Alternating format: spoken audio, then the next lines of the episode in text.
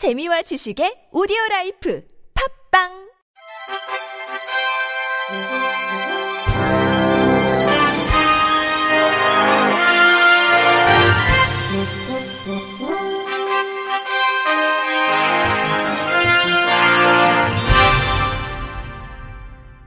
청취자 여러분 안녕하십니까? 6월 4일 금요일 KBIC에서 전해드리는 생활 뉴스입니다. 코로나19 여파로 국제선 운항을 대부분 중단했던 국내 항공사들이 올여름 관과 사이판 등 관광지부터 운항을 재개할 예정입니다.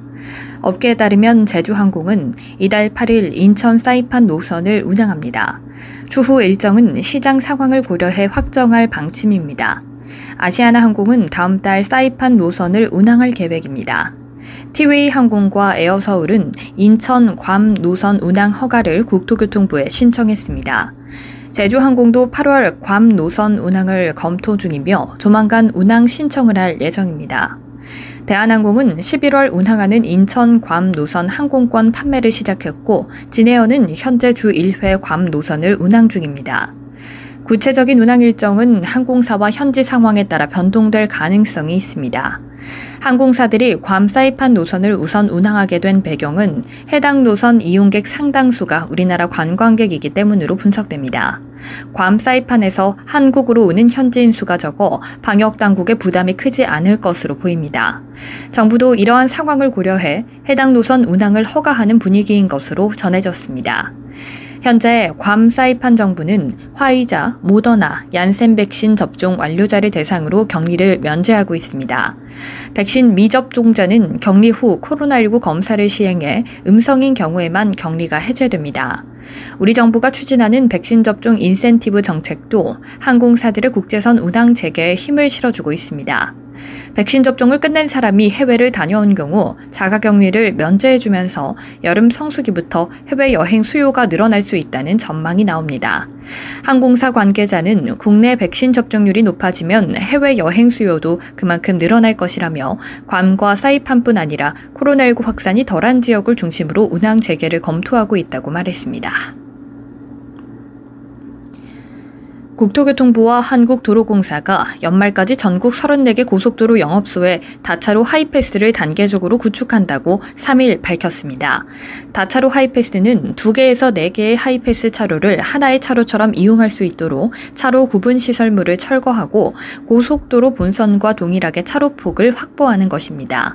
지난해까지 32군데를 구축했습니다. 다차로 하이패스 구축으로 고속도로 이용 차량이 영업소를 빠른 속도로 통과할 수 있어 한 개 차로당 통과 대수가 최대 64% 증가한 것으로 나타났습니다. 또 차로 폭이 넓어지고 차로 시설물이 줄면서 운전자가 편안하고 안전하게 통과할 수 있다는 장점도 있습니다. 다차로 하이패스 도입으로 교통사고 건수는 2018년 38건에서 2020년 31건으로 18% 감소했습니다. 국토부와 한국도로공사는 7월 말 내로 10군데, 연말까지 24군데의 영업소에 다차로 하이패스를 단계적으로 개통할 계획입니다. 다차로 하이패스 구축이 어려운 경우 단차로 하이패스 차로 폭을 기존 3m에서 3.6m로 확장하는 방안을 추진합니다. 지난해까지 47개 하이패스 차로를 확장했고 올해 35개 차로를 추가로 확장해 연말까지 총 82개 다차로 하이패스의 통행 여건이 개선됩니다. 한국도로공사 관계자는 다차로 하이패스 공사를 하기 위해서는 기존의 하이패스 차로를 폐쇄하고 임시 하이패스 차로를 운영하기 때문에 대상 영업소를 이용하는 운전자에게 각별한 주의와 안전운전을 해줄 것을 당부드린다고 말했습니다. 한국도로공사는 하이패스 공사 기간 동안 이용자 불편 및 사고를 예방하기 위해 교통정보 앱과 블로그, 도로 전광판, 현수막 등을 통해 대상 영업소, 공사기간, 감속, 운행 등의 주의사항을 안내할 예정입니다. 주현종 국토부 도로국장은 전국 주요 고속도로 영업소에 다차로 하이패스가 구축되면 고속도로 이용이 한결 안전하고 편리해질 것으로 기대된다며 앞으로도 국민들의 교통복지 향상을 위해 하이패스 통행 여건 개선을 지속해 나갈 계획이라고 말했습니다. 농촌에서 재배하는 작물들의 크기가 작아지고 있습니다. 나 혼자 사는 1인 가구가 증가하고 코로나19 영향으로 집에서 지내는 시간이 늘면서 이 같은 추세는 확산될 전망입니다. MBC 김윤 기자가 취재했습니다. 비닐하우스 안에 수박이 주렁주렁 열렸습니다. 사과처럼 작다고 해서 이름 붙여진 일명 애플 수박, 미니 수박입니다. 성인 주먹보다 조금 더 큰 크기로 당도가 높고 수익성도 좋아 한평 지역에서만 재배 농가가 지난해보다 두 배 증가했습니다. 미니 수박 재배 농가의 신수경 씨입니다.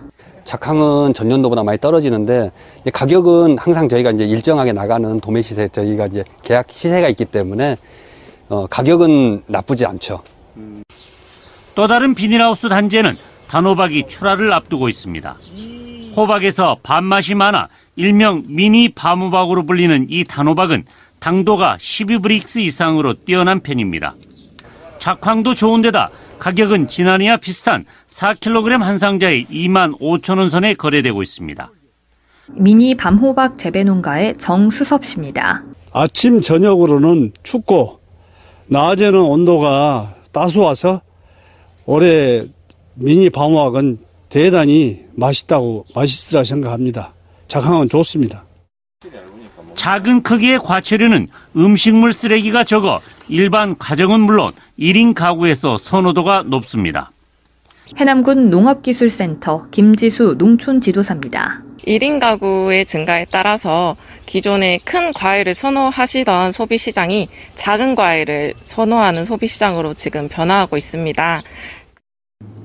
방울토마토에 이어 호박과 수박 등 작은 크기의 과체류 재배는 농촌에서 더욱 확산될 것으로 보입니다. MBC 뉴스 김윤입니다. 걷는 것이 건강을 개선할 수 있는 가장 안전하고 쉬운 방법이라는 연구 결과가 나왔습니다. 미국 노스캐롤라이나 대학 의대 역학과 연구팀은 매일 한꺼번에 중단 없이 걷거나 일상생활을 하면서 조금씩 산발적으로 걸어도 많이만 걸으면 수명 연장에 도움이 된다는 연구 결과를 발표했다고 미국 과학진흥협회의 과학 뉴스 사이트 유레크 얼러트가 보도했습니다. 이는 여성 건강 연구에 참가한 60세 이상 여성 16,732명을 대상으로 2011년부터 2018년까지 8년 동안 진행한 연구 결과라고 연구팀은 밝혔습니다. 연구기간에 이 중 804명이 사망했습니다. 연구팀은 이들에게 매일 걸음 횟수를 세고 보행 패턴을 측정하는 장치를 허리에 착용하도록 했습니다. 연구팀은 이들의 보행 패턴을 거의 중단 없이 한 번에 10분 이상 매일 걷는 걸음, 집안일, 계단 오르기, 차를 타러 가거나 차에서 내려 걷는 것 등 매일 일상생활에서 산발적으로 걷는 걸음 등 두 가지로 분류했습니다. 그리고 2019년 12월까지 평균 6년 동안 이 두 가지 보행 패턴의 걸음 횟수가 사망 위험과 어떤 연관이 있는지 분석했습니다. 그 결과 10분 이상 거의 중단 없이 오랫동안 걷는 걸음 횟수와는 상관없이 짧게 산발적으로 걷는 걸음 횟수가 많은 사람이 오래 사는 것으로 나타났습니다. 전체적으로는 걸음 횟수가 매일 첨보 늘어날 때마다 사망 위험은 28% 줄어드는 것으로 분석됐습니다. 매일 중단 없이 2,000보 이상 걷는 사람은 하루 걸음 횟수가 가장 적은 사람보다 사망 위험이 32% 낮았습니다. 이 연구 결과는 미국 심장협회의 역학 예방 생활 습관과 심장 대사 건강 온라인 학술 회의에서 발표됐습니다.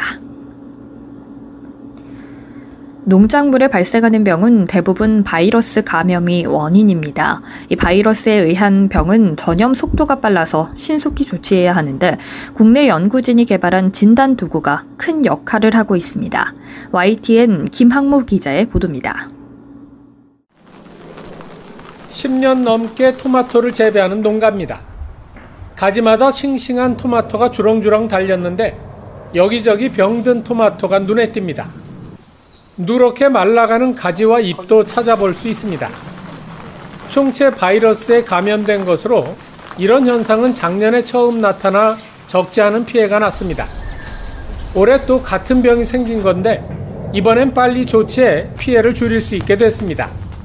경기도 성남시 분당구 이재환 씨입니다. 자, 작년에 바이러스가 와서 많은 고생을 했는데 올해는 그래서 진단 키트로도 이렇게 해서 해서 동사에 많은 도움이 되고 그래서 피해를 많이 줄일 수 있고 해서 참 많은 도움이 됐습니다.